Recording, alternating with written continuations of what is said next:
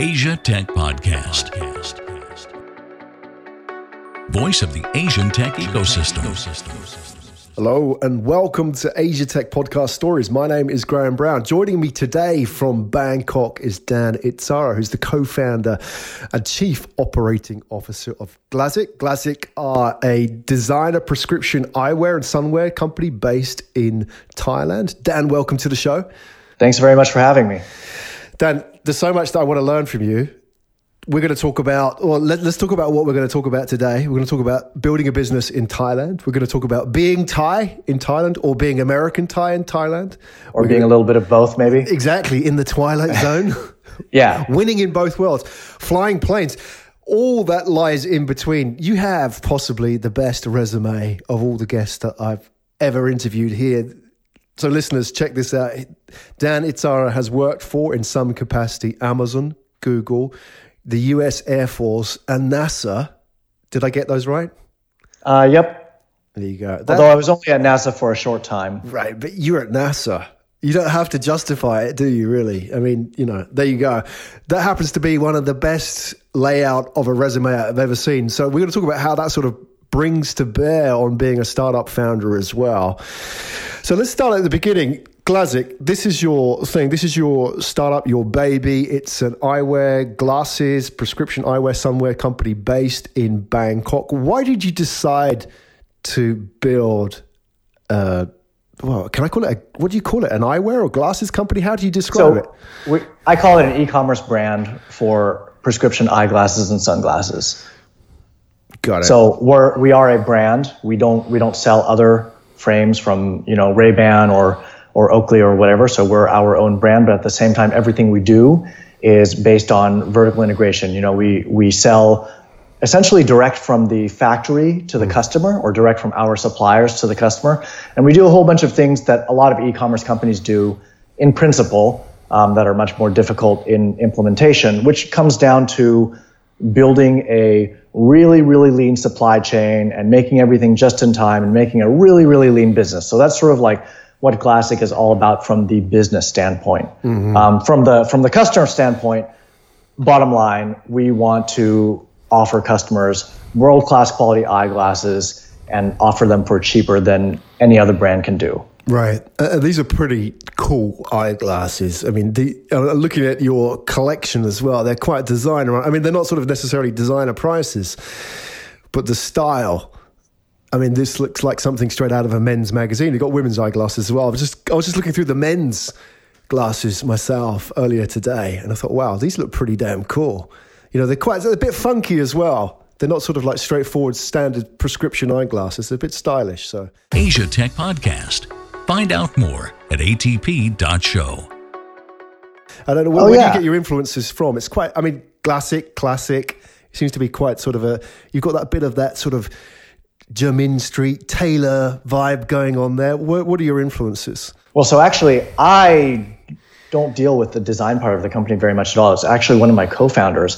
But I would say that you know, especially to Western eyes, our products definitely look a little bit different. I mean, they look different in Thailand as well. Um, and part of it is this sort of like up and coming, um, I call it the hipster culture. And I don't mean that in a negative way at all, just sort of this up and coming hip culture in Thailand that's sort of the core of our customer base. So a lot of people who are young professionals, over half of our customers are actually under 30 years old. So mm. that's sort of the core of of our customer base and who we try to respond to. Right. So where did the idea for this come from? Did you just you know, were you sort of lying in bed one day and thought, "Yep, I've got to start a prescription or an eyewear company"? How, how did that sort of all come about? Um, well, definitely not just a random idea. So I, I guess I can just start from the beginning. Um, my one of my other co-founders is my cousin, and her part of the family is actually involved in the optical industry. So they um, in various parts of the supply chain in the optical industry, mm. and um, it was one day when I think I was still working at Amazon at the time but I went to my sister's wedding and she was there. And, you know, we started talking about this concept that she had. And obviously, Warby Parker was a big inspiration for this.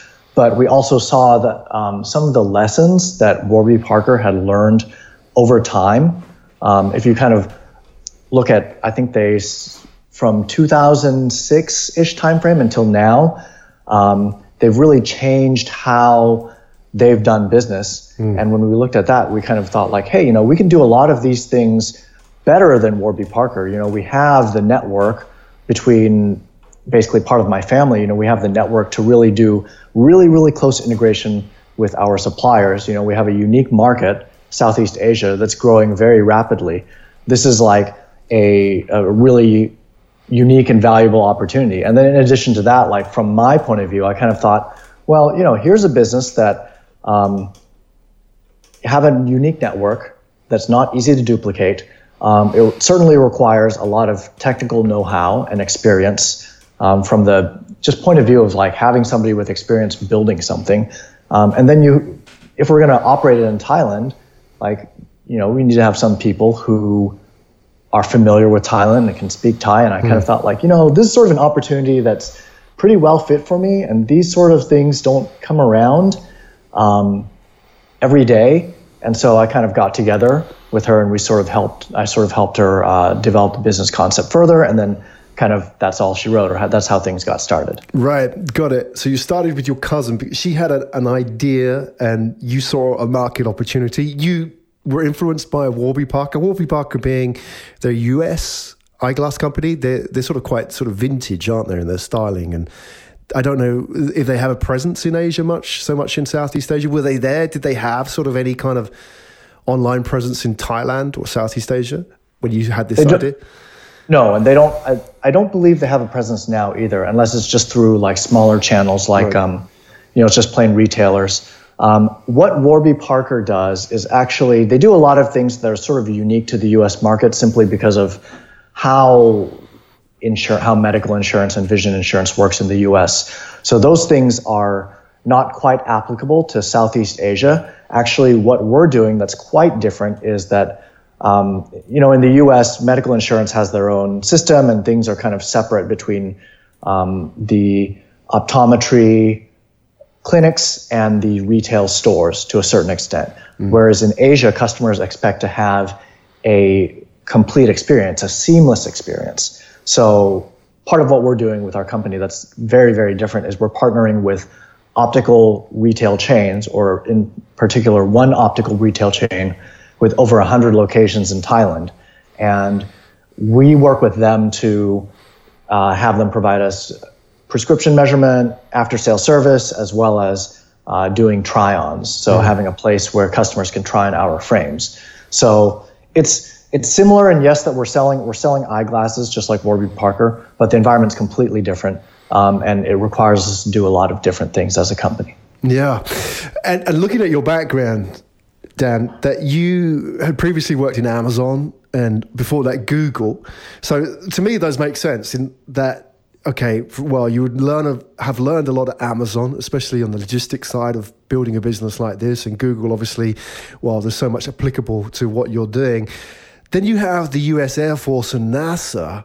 Well, let's take the U.S. Air Force as an example because you were there for a number of years. Um, I was. Where does that sort of fit in? Do you see that as relevant to building an eyeglass company in the sort of the context of what you're doing? Does that sort of make sense to you? Well, I actually see it as relevant to leadership in general. Um, I, I, kind of like to say that you know I'm on my second career. You know, my first career was everything that I did in aerospace and and government and everything like that. But I really see myself mm. every day applying the lessons I learned when I was in the U.S. Air Force. Everything that I learned about how to how to organize a team, how to how to set up a process, an operational process to produce a product. Um, so, just to give all the listeners a little bit more background, what I did for the Air Force was I was a flight test engineer, which means basically I worked in a unit that tested new technologies um, on aircraft. So it might be you know a new computer, a new targeting system, a new a new um, weapon system, or whatever. Um, and so obviously there's a, there's a certain amount of risk that goes into that, um, and we did a good job, I thought, of having processes to identify and mitigate risk. Um, whenever you whenever you fly, there's there's nobody who's perfect, and people make mistakes all the time. And what I what I really liked about the process in the Air Force was it was something where nobody was really blamed for making a mistake. It was more like we worked on setting up a process to minimize mistakes, to cross check what everybody was doing. So every day when we would uh, when we when we had to go flying that day, we'd come in in the morning beforehand. We'd brief what we were going to do. We had a plan. Um, we'd go over all the pertinent aspects, especially anything that was safety related in the plan. We'd go out and fly it uh, take copious notes during the flight, execute everything that we could execute, and then when we came back, we'd go and debrief. And you know, if things didn't go well, or if we made some mistakes here or there, if I messed up a test point or whatever, um, you know, like we would say it, and it would just be kind of like, oh, okay, well, you know, I screwed that up. Now let's analyze what were the what were the reasons behind me or whoever was on the airplane what were the reasons that that wasn't executed correctly mm. and what can we do in our processes in the future to to do a better job at that. And so that sort of like cyclical operation, I think really, you know, I sort of took I've taken that and used that a lot in how we structure the company today. Right. So you mentioned earlier that you were building a lean operation for your uh, your eyeglass company. So for Glazziq, you were trying to make it as lean as possible, and listeners may be familiar with lean startup, all that sort of lean management philosophy. People may be f- familiar with ideas like minimum viable product or, you know, just the whole sort of lean idea of test, test, test, you know, having a hypothesis and test something, split test and so on, which they may be familiar with, for example, like on the most basic level, sending out a newsletter and testing a hypothesis of the title in the newsletter. I mean, that's that's sort of that strategy in a nutshell in a very very simple in a very simple example but take that to flying a plane for example you know can you still approach that in the same manner like you would test in the startup world because the the the failure the, the consequences of failure are, are significantly different aren't they i mean if i get a, a newsletter wrong then some people don't open it but if i get the the technology in the plane wrong you know, people's lives are at risk. So could you could you go into that with the same kind of philosophy of like having a hypothesis and testing and risking it? So yeah, you, you definitely can because what so a when when I talk about a failure or somebody doing something wrong um, in the context of flying an airplane, it's not like oh I did something wrong and suddenly and suddenly we're we're crashing or something like that. Um, it may just be missing a step on a checklist and then having you know let's say the pilot misses a step on the checklist and and co-pilot comes in and says hey hey we missed that and our setup wasn't correct let's go do it over again so um, i think one of the interesting insights uh, that that we had when we were doing flight operations was you know it's don't ignore the small mistakes because it's a whole bunch of small mistakes that lead to the big you know uh, catastrophic failures mm-hmm. so we're always sort of trying to sense what were what were the small things, what what are the little details that aren't quite right, and not just and not just sort of skip over them. And I think that oftentimes in a lot of organizations, people tend to do that because it's sort of like if you have this environment where you're sort of blamed for your mistakes and you make a mistake that's like it's not it's not a huge deal. It's not perfectly correct but like somebody you know it's not a big deal. Somebody can make up for it. There was a, a misspelling in your newsletter or or something like that. Um, you know, there's there's this sort of there's a sort of uh, natural human tendency, I think, to say like, okay, well, everything went fine. You know, there are a few rough patches, mm but but you know, let's let's ignore those. Whereas the philosophy that I saw in the flying world was, hey, you know, like one, don't blame don't blame the person because everybody's mortal, everyone's human, and we all make mistakes. And two, like let's pick up on those little rough patches and figure out what is the root cause behind all of these. Let's mm-hmm. go detect what went wrong and then try and fix the root cause of it. Right. That's a mindset thing, isn't it? Because if you train that mindset, then the small errors, the small mistakes often lead to bigger mistakes, don't they? So, I mean, if you have an organization which picks up on those, then the bigger mistakes will be identified and dealt with, won't they? Rather than hidden away. I mean, if you have a culture of blame, which is always difficult, isn't it, when you have a very hierarchical setup and big IT. Certainly. You know, that people feel that they want to hide the bad news. And I wonder as well, I mean, especially when you're dealing with, um, you know, a startup in Asia. I mean, Thai people are so friendly. I mean, we'll talk about your background as well in a minute because it may not be obvious from the listeners that you have Thai background. Your parents were Thai, and That's you right. speak Thai near fluently. Um, but Thai people are so friendly and so nice that they they like like the Japanese here. They don't like confrontation. They don't like saying there's a mistake necessarily. So I, I wonder how you sort of culture that that that mindset in a group of people who you know may have been programmed another way, if I can use that in a rough sense.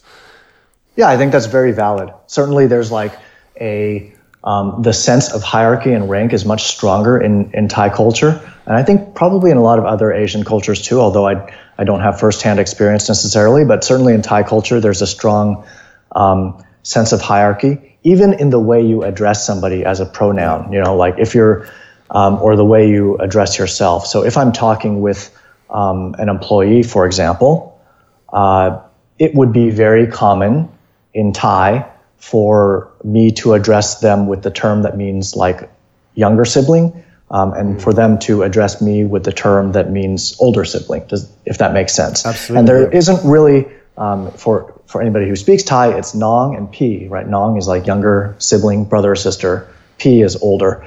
Um, and there, there isn't really, well, unless you use a very a more formal term, there isn't really a actually a pronoun that you can use with somebody else that's informal um, on, on that same level of formality, but does not have some kind of a older or younger sort of rank mm. structure attached to it. So it's it's almost like it's yeah, it's built into the language itself. Yes, yeah, yeah. That, I mean, to to a casual observer, it means nothing. It's just like, well, it's just language. But what we're trying to get to is the culture's encoded in the language, isn't it? Because if you, I guess, if you build a company and everybody, what was the the the the suffix for for older brother in Thai again? Older is older is P, so Right. that's like older older sibling. Right. Yeah. So if they called you that, then what sort of implied as well is like you're the boss, you know, every time they say that, and therefore you're responsible for everything, I guess. You know, it's sort of that's the extreme case, isn't it? So people may think it's just language, but it also encodes some sort of structure within these organizations, and you have to be very conscious of that. What, what do you do? How, how do you actually actively go the other way with that without sort of making people feel uncomfortable? Um, well, I mean, it's. I, I think it's just it's not extremely easy. For for one, I try not to use those pronouns. I actually sort of consciously. So in Thai, you can kind of um, they call it like speaking over. Um, you can use um, English words. Um, so sometimes I'll just say I or like me or whatever. Um, so sometimes I'll do that just to avoid using those kinds of terms all of the time. Although it's kind of difficult because it it, it sometimes sounds a little bit weird in Thai, if that makes sense. but but I mean, I sound kind of weird when I speak Thai. so Exactly. that's, that's fine. Yeah, yeah. Um, you know, the, the bigger thing is, and this is also something that I think I took a lot from Amazon, or there's this sort of, you know, Amazon has their like the Amazon values, and one of them is they call disagree and commit, which basically means like, like, hey, you know, you have to like speak up if you don't agree with something. Yeah. Um, and so I really try and encourage that. And even if, even if, um, let's say one of my employees disagrees with my point of view or something like that, um, or, or even if they're wrong, I try to always say something like, hey, you know, uh, I don't think it's correct in this case, but Right. I'm really glad that you brought it up and good job bringing it up. Exactly. So, exactly. uh, and I, I sort of I have this viewpoint that yes, you know, people talk about like this culture is this way, this culture is that way, but I kind of feel that like culture is really what you make of it, right? It's just the actions that you take or that all the people around you take. So if as a leader you're always trying to encourage people to speak up, you know, you're not biting off people's heads when they're wrong, hmm. and you're kind of working on the process and trying to get everybody involved in like improving the process rather than being like, oh well, you know, this project wasn't quite right and this person was the one responsible and so it's their fault mm-hmm. you know so if you take the former point of view then i think that builds a culture where people want to work together and they don't feel like you know they don't feel like they're sort of you know under this critical eye all of the time Yeah, and that's that's when i think people do their best work is when they're working together Absolutely, absolutely. There was the uh, uh, what was the book? Was it Outliers by Malcolm Gladwell, where he talks about. I think he he shares an example, and one you'll probably uh, appreciate. Korean Airlines. And I think the example he talks about that Korean Airlines, I think in the 80s, had like the worst safety record in the world. And it wasn't necessarily a lack of technology because the Koreans were quite advanced. So mm-hmm. they, they went into Korean Airlines to have a look at it. And, you know, what was the problem? And the you know what people think about when they talk about airlines and airline crashes is they they sort of assume that you know an engine blows up and the the plane crashes, but that's extremely rare. That instance, most of the the crashes or fatalities are caused by pilot error. So they were saying, right. you know, they were looking at what causes the pilot error, what was the culture that caused that, and they found that Korean Airlines, of all the airlines, were probably one of the most what's the word? Stratified? One of the most uh, what's the word? Hierarchical. hierarchical that's the word yeah. So they would have a situation where the the the co-pilot or the underpilot i guess you know the junior would take the the uniform of the pilot you know when he checked into the hotel and make sure it was you know like dry cleaned and everything was laid out for him. So you know the pilot was the top of the, the pyramid. He, he was absolute, unchallengeable, infallible boss. So mm. in, in cases where there were crashes, it was often the case where the pilot would say, okay, we're going, you know, we're heading in this direction. And maybe the, the co-pilot would say, oh, by the way, I think you made a mistake. And, but they wouldn't challenge because that was all sort of encoded in the whole setup. So they found actually one way of actually addressing as that was they changed the language from they forced the Korean pilots to learn and speak English. And that was, you know, the most effective way of addressing that sort of internal hierarchy because all the language encoded the relationships between the pilot and the co pilot and all the other people in the staff and so on. By changing it to English, it got rid of all those kind of like honorifics and all the kind of things that we talked about. So there you go. It's sort of a bit of a bit of a diversion, but I just think it's fascinating that whole thing about language and culture, and especially when you are sort of sitting in between these two worlds, and you can see both sides, if you like, being both. I suppose we're getting into it, American and Thai. More, I think maybe a little bit more American than Thai, but uh, I've picked up a little bit while I'm out here. Yeah. Well, let's talk about that. I mean, let's talk about your background because I think that's interesting that you, I mean, as I said, you have a Thai name. Your parents were Thai. Your parents moved from Thailand to the US. You grew up, you were born in the US? You I was grew, born in the US. Right. Yeah. You're born in so, where, Michigan? Where, where was it that you were born? I was born in Chicago. Chicago. So my, yeah, my parents actually came to the US for their medical residency. Um, so they're they're both doctors. Right. Um, so I was born while they were both still in Chicago, but I mostly grew up in Northern California, which is where they moved after they completed their medical training and started practicing. Right. So when you came back to Thailand, what was the, the driver for you then? Were you going back to Thailand to start a business, to set something up? Or, you know, looking, I know you had that, that meeting with your cousin, obviously that instigated a whole sort of series of events. Did you have a master plan in your mind, or was it just curiosity to get back to Thailand? What was your rationale for coming back? So for Thailand specifically, it was to start this business. Um, however, there's you know there's always been a part of me that's wanted to experience living overseas. Um, I guess like I've always felt that that um, I don't know my perspective is. Uh, uh, or I'd gain a broader perspective from being overseas. Uh, you know, one thing that I found is so just to just to go backwards a little bit.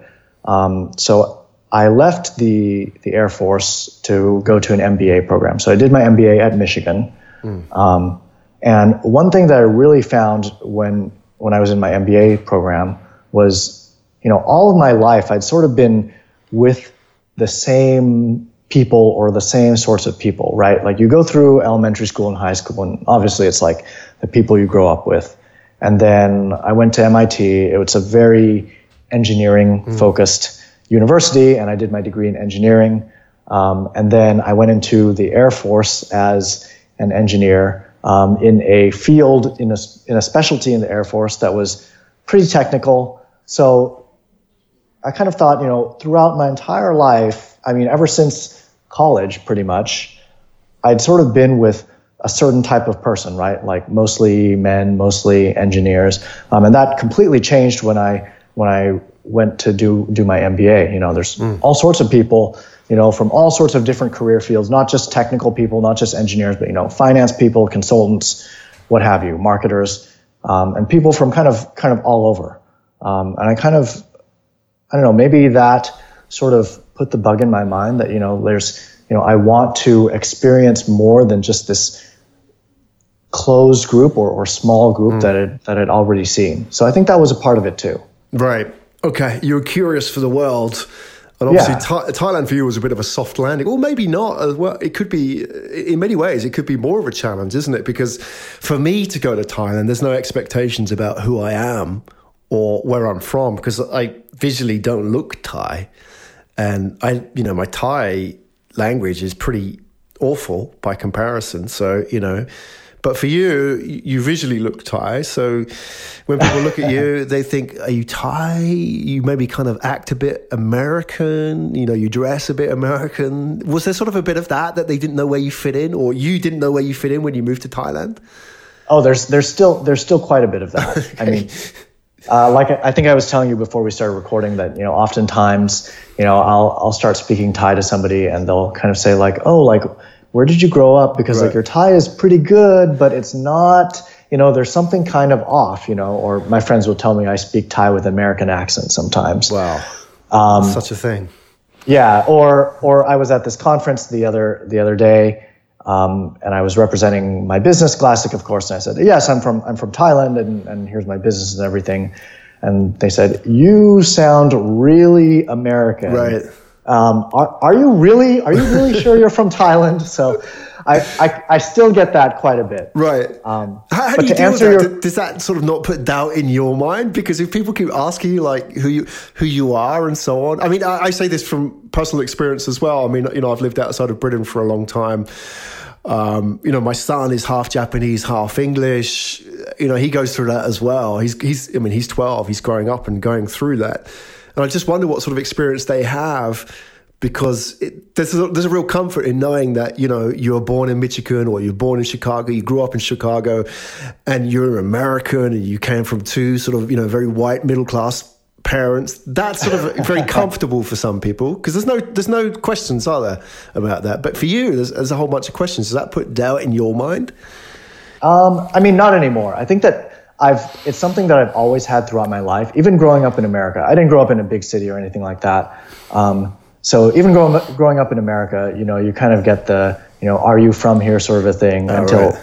uh, of course, until until I open my mouth, then and say yes, dude, I'm I'm from right. here, and and then and then I sort of get this look of like, oh, okay, yeah, you're definitely from like not just here, but specifically Northern California. Yeah, right, exactly. Yeah. But I, you know, I think here's the thing, Dan, is that I mean, I refer back to the you know the work of people like Tony Hsieh, who you know phenomenal uh, entrepreneur who obviously set up Zappos, acquired yeah. by Amazon, and just reading his work as well. I mean, he uh, Tony Hsieh obviously comes from was it a Vietnamese immigrant family? I think I think that's where the, the name comes from. But mm-hmm. you know, I think there's something about being multicultural that lends itself very strongly to being in the business that you both are in, which is you know e-commerce and retail, effectively. That you have. I mean, obviously, you don't grow up as shopkeepers, right? You know, you're not like sort of trained in that respect, but you grow up understanding people's feelings in a way. I think better than most people because you've gone through certain experiences. And I think that's so powerful, that empathy when it comes to the business that you're in. And I just wonder if you sort of have experienced that yourself or you're sort of aware of it. Because I think there's something there's something there definitely that people who sort of live in those kind of cross cultural worlds, in between worlds, have developed a very strong sense of empathy for other people, and that is a powerful tool for retail and e-commerce. Yeah, I mean, I think I'm aware of it every day, or actually, actually every day that that I'm sort of talking to customers, or, or if I'm talking to a customer, or talking to the people who talk to customers, or looking at the preferences or the comments that customers have.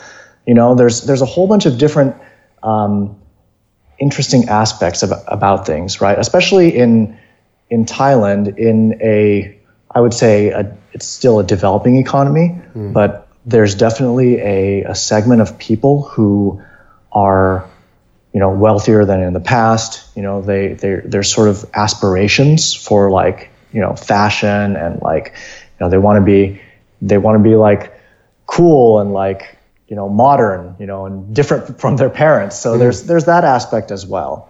Um, I guess like I, maybe I'm not doing such a great job describing it, but I kind of see it in little subtle ways all the mm, time. Mm, yeah, yeah, definitely. It's, it's hard to describe. That's the, that's the reason why you, it's hard to do a great job of describing it because it's a it's an emotional empathy thing, right? Which you know, I mean, you look at, for example, the success of Apple, and you look at their their their staff training books for the Genius Crew. That word empathy comes up so many times in that manual and it's something necessarily I don't think you can train. You just have because you know when you've grown up in a situation where you're, you're constantly observing cultures and people's behaviors, and you're not sort of looking through the lens of of one culture, you, you, see people's behavior and how they think about things as well. So I think it gives people a real advantage.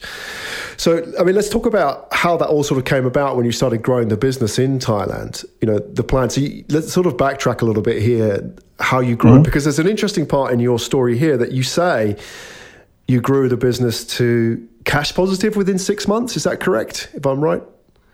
Uh, operationally, yes. Operational, okay. Yeah. Well, yeah. I mean, even still, that's still a major achievement. So I'm just wondering how all that came about because to get operationally positive in any retail or e-commerce business is pretty tough. You know, they're notoriously difficult to, to make the margins unless you find the right sort of product. But then when you, when you find the right product, you know, the competitors step into the market because they realize there's money to be made, right? So tell us a little bit about how the business was built in the early days. Uh, sure. So like, you know, we always knew that um, just talking with our, so we have a very close relationship with, with our um, with our suppliers, our lens suppliers in particular, um, and just talking with them, um, we knew that they'd been doing uh, a lot of manufacturing for for overseas, and they've been sort of stepping more into sort of this just-in-time manufacturing thing, where they were getting an order or getting a whole bunch of different orders making all these custom lenses and then shipping them out, you know, in bulk the next day. Um, what we knew that we wanted to do was see if they could, you know, they were doing it on, you know, their their sort of unit of output was this crate, right, that, that was being shipped overseas. Um, but what we wanted to do was see if we could get that unit of output to become basically one one unit, right, like one pair of eyeglasses. Um, so we worked really, really closely with them. You know, we knew that uh, the way to go about this was really integrating our systems with with the factory over there. Um, which when I say over there, I mean an hour north of where I'm sitting right now. So right. it's not too difficult to work with them. Right. So um, it's in Thailand. You're saying the factory. It's in Thailand. Yeah. It's it's basically a little bit a little bit north of the city, mm. um, which is which is nice for like when we have to when we have to work really really closely with them. Mm. so uh, what we really said about building was you know, between in, in a normal when a, when in a normal situation in a normal eyeglasses retailer, when a customer orders a pair of eyeglasses, there's all these things that sort of have to happen in between them saying, I want this pair with these, and here's my prescription, and actually making that pair of eyeglasses, right? So you have to measure the prescription, and there's all these other things about having to um, there's the number of different lenses that you can or materials you can actually use to make lenses is really really huge. So you have to sort of make some choices based on the customer's prescription and whether you know what type of frame they chose and all sorts of other things like that.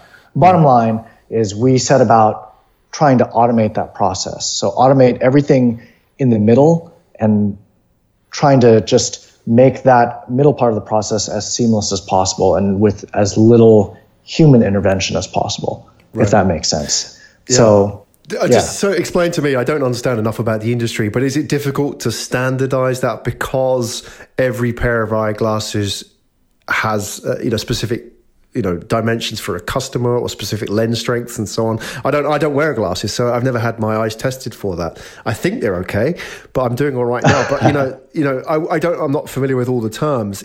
It seems that if the prescription, everything's tested, measured, and so on, it makes it harder then to standardize that product and produce it at the kind of margins that you need to make a profit.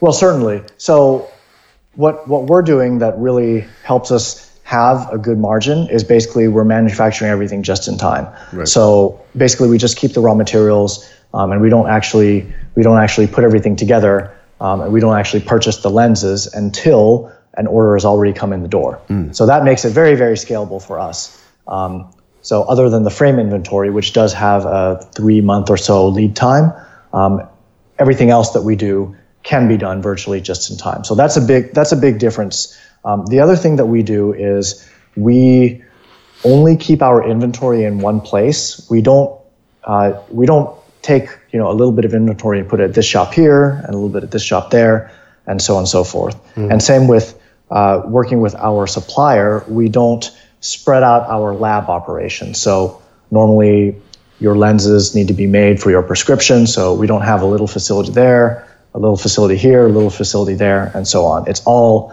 centralized and and then just shipped out to wherever it needs to go. Right. So really, really, it was stitching those pieces together uh, was the main work that we did within like the first six months before we launched or something, hmm. um, and that was really like the main challenge in our supply chain.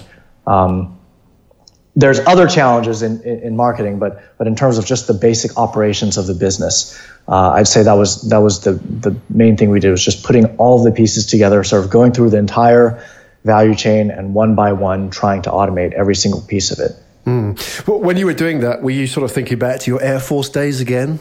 Was that sort of coming in as training? What did you learn there? Because I imagine that must have been pretty tough to make all that work, and because you had so many different moving parts you had you know different interests you had all that sort of challenge with like integrating your systems and so on. Where did that come into play? Well i'll tell you what did come into play is we made a lot of mistakes in the process which right. is which is fine and, well and tell natural. us about those because that's fascinating because that's the sort of inspiring part of the journey isn't it? That you can share those mistakes. What did you screw up? Oh i mean i mean there, there are multiple places where we we just a lot of it was just not knowing or not knowing all the details well enough yet. Yeah. Um, so, like one one good example, one big piece of our system that we had to rebuild was that we had one central. We have one central data system that sort of like uh, holds all of the data about our products as well as how they are assembled, if that makes sense. Mm. So that the when the customer orders a product, um, it can tell the factory, the back end, what are the appropriate pieces to put together. Mm-hmm. Um, and we completely we missed a quite important concept and basically ended up having to rebuild it after we had already launched. So it was kind of like you know the airplane's wow. already flying and now you're here trying to change the engines on it.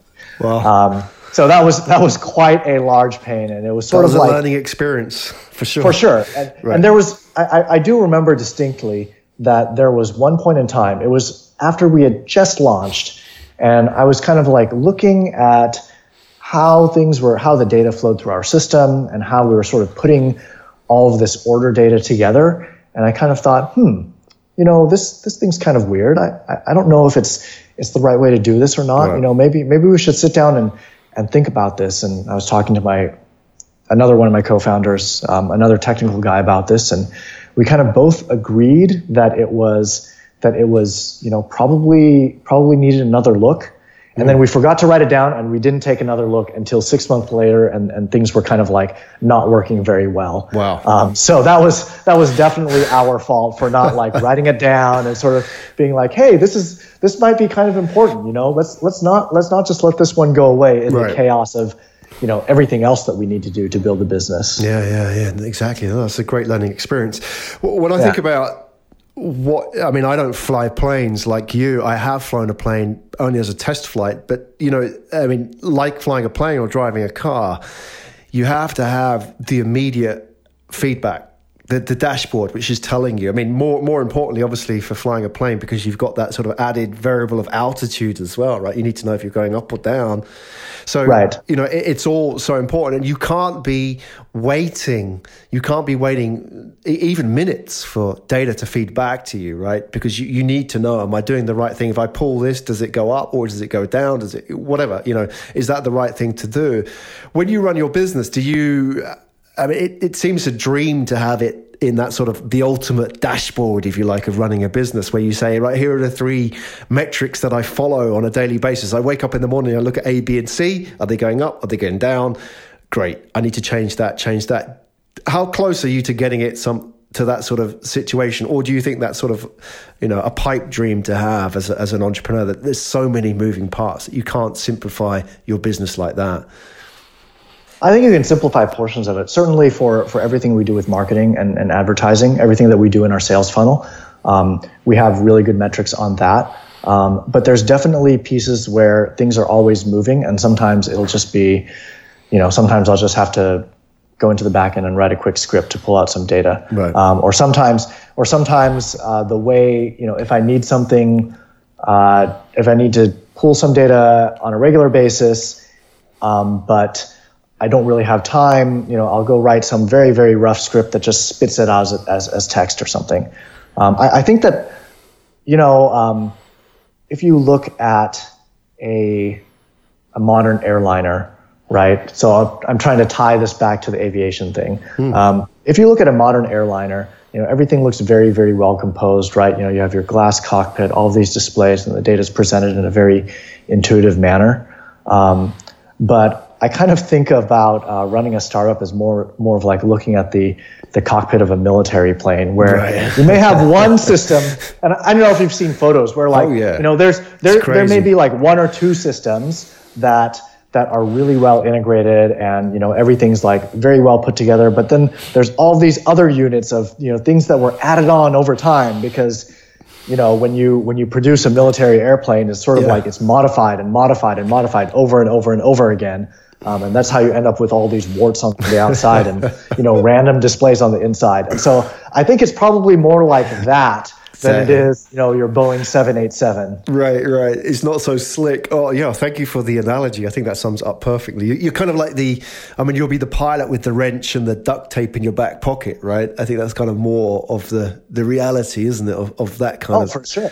Yeah, and I mean, like, I think that also that that's okay. Like things change and you have yeah. to be, you know, like I try to just think, you know, I try to be comfortable with, you know, just be comfortable that, that things are going to change and sometimes things will be a little bit rough. Mm. And like, you know, the things that need to be worked on, like we'll, we'll work on. And, uh, you know, there's, there's a big chicken and the egg problem in, in running a startup too, right? You're very resource limited. Mm. Uh, so, so you really have to be selective about where you're going to apply, apply, you know, whether it's, um, you know the the hours of your development team or the or the efforts of you know of our supply team mm. that's kind of working on you know inventory or whatever you know you have to be a little bit selective about where you're going to to put everybody yeah so uh, for yourself as well dan i mean how, how do you now, now that you're a growing business and you've achieved operational you know you're operationally positive so how do you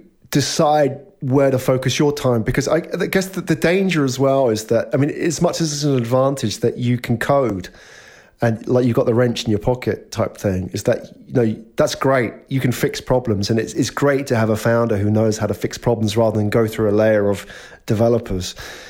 Um, but there's also danger isn't there that that you can get sort of stuck doing that when you need to be now that you have a growing business focusing on other areas as well. Do, do you have a clear idea of where you should be focusing, or because I'm always I don't think there's an actually there's a right answer when you're growing a business. I'm just curious to know how each founder chooses to do that, or do you sort of you know day to day will just take it as it comes?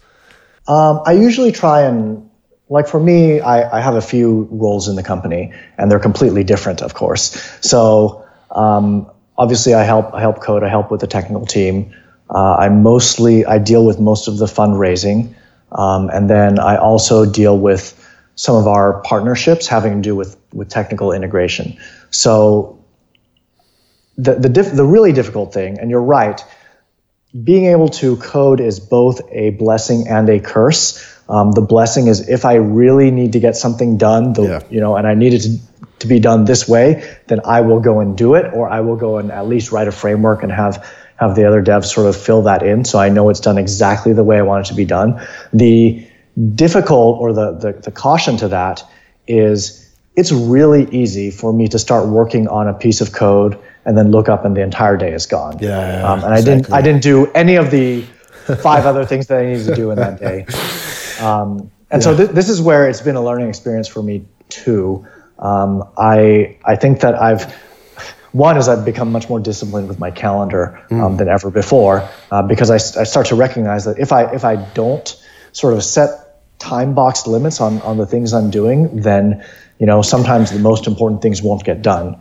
Um, but I, I usually try and I, I, try and think about my day or my week as being about 50% technical and then the other 50% all the other things I need to do. But that mm. may change depending on, you know, what the state of the company at the time, you know, what we need to get done at the time.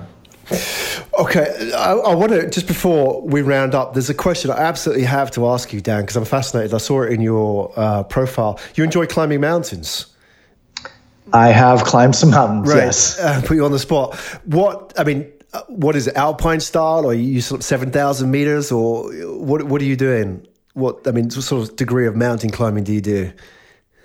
Well, actually, I haven't been climbing in a while since I started this company, but I, I have done I've done both technical and non-technical. So right. technical being you know needing like ice axes and crampons and all that other stuff, and you know I, I climbed Mount Kilimanjaro. That was pretty much non-technical, I mm. would say. You know, like there wasn't there weren't a lot of objective hazards to to deal with. Right.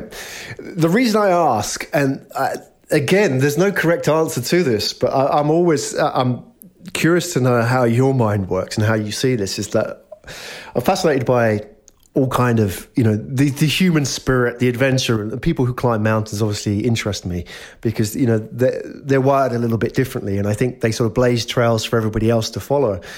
And I, I remember reading about Mount Everest, and there's been a few years where there's been a few wipeouts on Mount Everest where they've had you know a, lot of fatalities and so on, and, and yep. now we're and I think the problem is now that you can effectively pay twenty five or fifty thousand dollars and you can have a guide take you to the top even with very little experience, and that's what's yep. causing the problems. And I remember reading one of the, the biographies of one of the, the guides or some article where he was interviewed and he was saying they said you know what are the what are the um, the the guest the guests if you like the clients that you don't look forward to taking up to the top. And he said, you know, there are two types I don't like taking because they're the biggest risks. One is athletes, and the other is entrepreneurs.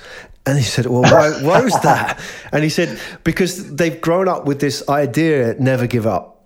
And, you know, that they believe that they can achieve everything by never giving up. And one of, you know, even if that's sort of pushing through to the absolute limits.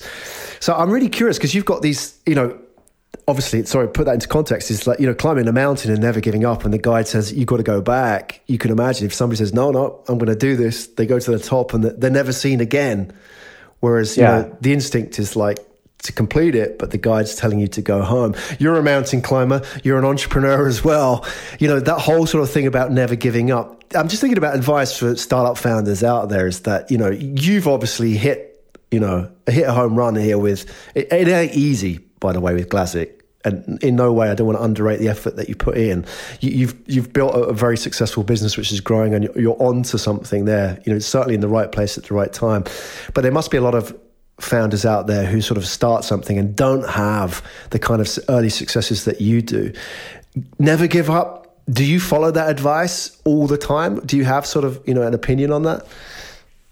Um, I yeah, I mean, I, I when I think about climbing mountains or doing something challenging, and maybe this will go back to my background, my military background, um, that sort of never give up, never say die sort of um, philosophy is important, but in my opinion, it's not as important as like do the training, right? Like if you if you know you're going to try and accomplish something, whether it's I you know, I, I want to climb Mount Kilimanjaro or I want to, you know, start a company or whatever, like figure out, you know, what are what are the elements? When I say do the training, I don't I don't just mean in terms of education or whatever, but what are the elements that I need to do in order to be prepared mm. for whatever this this challenge is. Um, so, and again, maybe that's that's probably because of how I you know how how my, my previous career was you know in the military. You know everything that we did was about like being prepared doing the training. Or, or another another way that we said it was um, uh, amateurs practice until they can't until they can do it right but professionals practice until they can't do it wrong if that makes sense. Wow. That, yeah i've never heard that before but that's powerful Say that again. Amateurs practice until they can't do it right. What? Sorry, say no, again. Am- amateurs practice. I'm being amateurs an amateur. practice until they can do it right. Right. Yeah. Professionals practice until they can't do, do it, it wrong. wrong. Gotcha. Now, I wonder as well, with your background, is that when you talk about doing the training, I look at the companies that you worked for. I think it's a great case study in why it makes sense straight out of the, the gates, not necessarily to go and work for a startup, but to go and get your wings, so to speak, to go and get your training in the corporate world or in the military, because you can learn a heck of a lot and bring that to the table as a startup founder, right? You know, later on, you don't, I think there's a lot of pressure, isn't there, for people to feel that, you know, the 20 year old out of Stanford University that's sort of what a startup founder is. But in reality, I think the most rounded startup founders are like you who've got that experience and have done the training, so to speak, because they have that sort of world experience and they've seen how things work. And that's the training. Yeah, I mean, I, I, I don't, I don't mean to, um, I don't mean to say that you know there's anything wrong with like a 22 year old coming out of college and starting a company, um, or working for somebody else's startup. Yeah. Um, but I certainly think that there's there's some there's some value that may not always be uh, totally apparent, but there's some value from just having a diversity of experience. Mm. Yeah. Yeah, I think when you say totally apparent as well, I think for people to realize that that's an option and not to feel pressured to go and start a startup because that's what other people are doing. It's okay to go and work for a corporate it's not a you know a sign of not fulfilling your dream. Sometimes it's just a case of timing, isn't it? And going and get the experience, as you say. So I think a lot of people think that oh, I've got to do the startup, but I think what we're trying to say is look, look at what Dan has done. I think there's a real case for going out and getting that experience first because that puts you in a better position. So there we go. I mean, wow, there's so much more to talk about, Dan, but we're running out of time. We're done. I mean, it's been fascinating. Wow, that was that went so quickly. That that went quickly. There you go, Dan Itsara, everybody co-founder and COO of Glazziq, and a real privilege to have you on the show and to learn not just about the journey of Glazziq, but the journey of Dan Itsara and also all the experience that you bring to the table from your background. I really appreciate that and a bit of a learning experience for me as well. Dan, where do we find out more about you?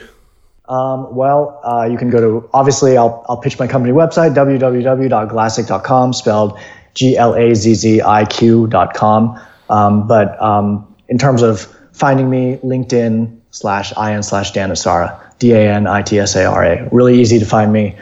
Have kind of a unique name, so I'm easy to find on any social media network. Excellent. All the details yeah. in the show. Uh, yeah, Dan, please come back on and share an update in future as well. We'd love you to come and update us on your journey. We'll be watching you. Thanks very much. You've been listening to Asia Tech Podcast.